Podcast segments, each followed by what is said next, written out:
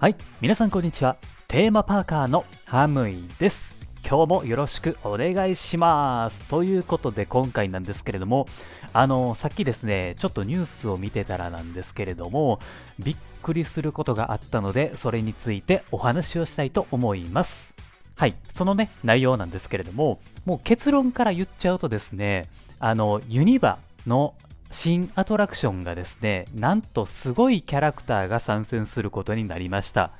はい。もうこれね、ニュースを見た人だと分かってると思うんですけれども、なんとですね、えー、2024年春にですね、新しいアトラクションがオープンすることが決定しました。そしてそのアトラクションなんですけれども、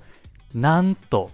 今までもう何回も登場していたあの名探偵コナンのアトラクションができるとのことです。いやー、これすごいですよね。今までクールジャパンばっかりで、まあ、体験することが多かったんですけれども、今回ですね、常設なんですよ。つまり、えー、2024年の春以降がですね、ずっと名探偵コナンのアトラクションで遊ぶことができるということなんですね。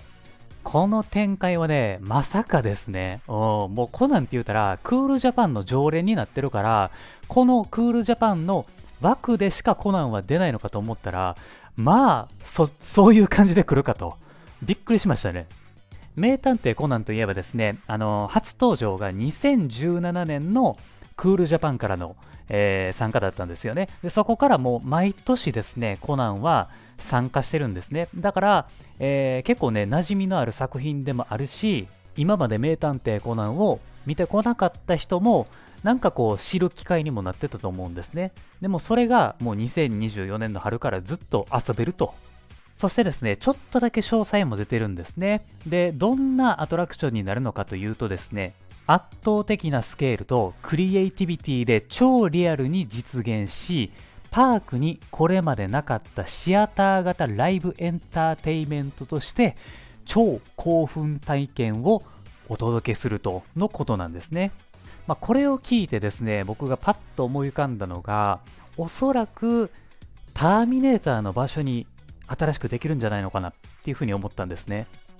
まあ、あの、ターミネーターのところなんですけれども、座席もいっぱいあるし、で、映像も楽しめるし、で、実写の劇っていうかショーもあの楽しむことができるので、まあおそらくこの場所が一番可能性が高いんじゃないかなというふうに思ったんですね。あと、あのー、まあ、この間ユニバに行った時にびっくりしたのが、もうターミネーターとかサイバー電車のロゴとか看板とかも完全に撤去されてるんよね。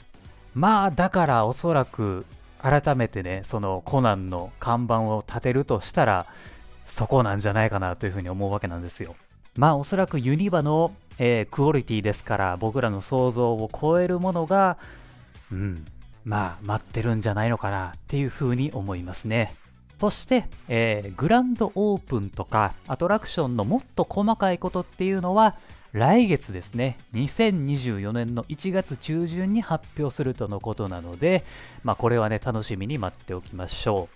う。で、ここで思うのが、あの、クールジャパンね、うん、今後どうなるのかなって感じですよね。毎年コナンが参加してたのに、じゃあそのクールジャパンのコナンの枠っていうものがなくなってくるんですよね。